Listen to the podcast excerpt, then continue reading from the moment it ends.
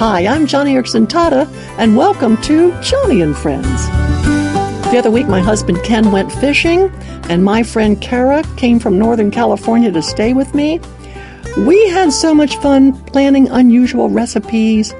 I mean, you know, things Ken normally would not enjoy eating, like um, like tofu in a Thai curry, you know that that sort of thing. Well, anyway, one afternoon when we were at the market, standing in front of the fish counter, I was deciding among salmon and tilapia fillets, maybe halibut steak, maybe shrimp, mm, maybe lobster tails. But way in the corner, nestled down in the ice, I spotted a pile of cherry stone clams, and immediately I turned to Kara and started sharing a story when I was a kid and went beach camping with my mom and Aunt Rosie and my cousin Paula. Just us girls. One afternoon we went clamming along the inlet and dug up a whole bunch of nice fat clams. And that night around our campfire, we girls cooked cans of beans down in the coals and placed rows of clams, real neat and nice, along several of the logs whose undersides were hot and red.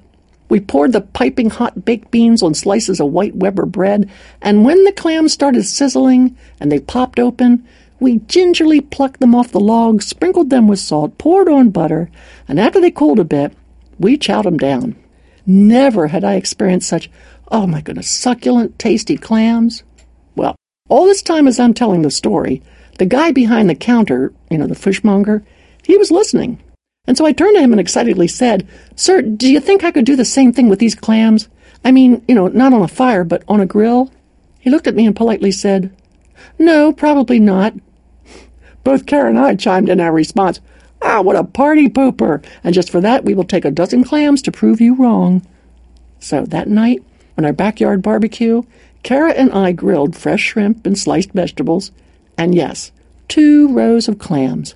I said to Kara, Now, we gotta have the butter, and we gotta have the salt if they're to taste like the ones my mom did. True, we did not have the baked beans and bread, but oh my goodness, those clams were the best. Two days later, when we were back at the market, we happened to walk by the fish counter where the same guy was helping someone else. He recognized us and we smiled, shook our fingers, and said, Those clams were delicious, so be sure to tell others that the grill works. he laughed and gave us a thumbs up. You know, Colossians chapter 3 tells us to set our minds on things above. And that's what Kara and I did all week. I talked about the many earthly things God uses to put our minds on heaven, like, oh my goodness, if good tasting food is just a hint of something far more wonderfully fulfilling in heaven, wow, think of what is in store for us all. Most of all, I talked about seeing my mother in heaven, how thankful I am that because she knew Christ, those wonderful times beach camping together are only glorious whispers, sneak previews of even more wonderful things to come. Hey, I would like to share one of my mother memories with you today. Uh, n- no, not her recipe for clams. That's that's pretty easy. You can figure that out.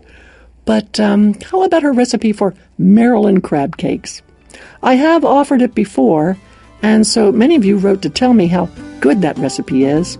So visit joniandfriends.org slash radio today and either download the recipe or ask for it and we'll mail it off right away.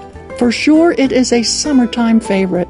Oh, and if you really feel brave or courageous, get a dozen clams at the fish counter, put them on the grill, and see for yourself. It can taste pretty good, and that's a hint of heaven.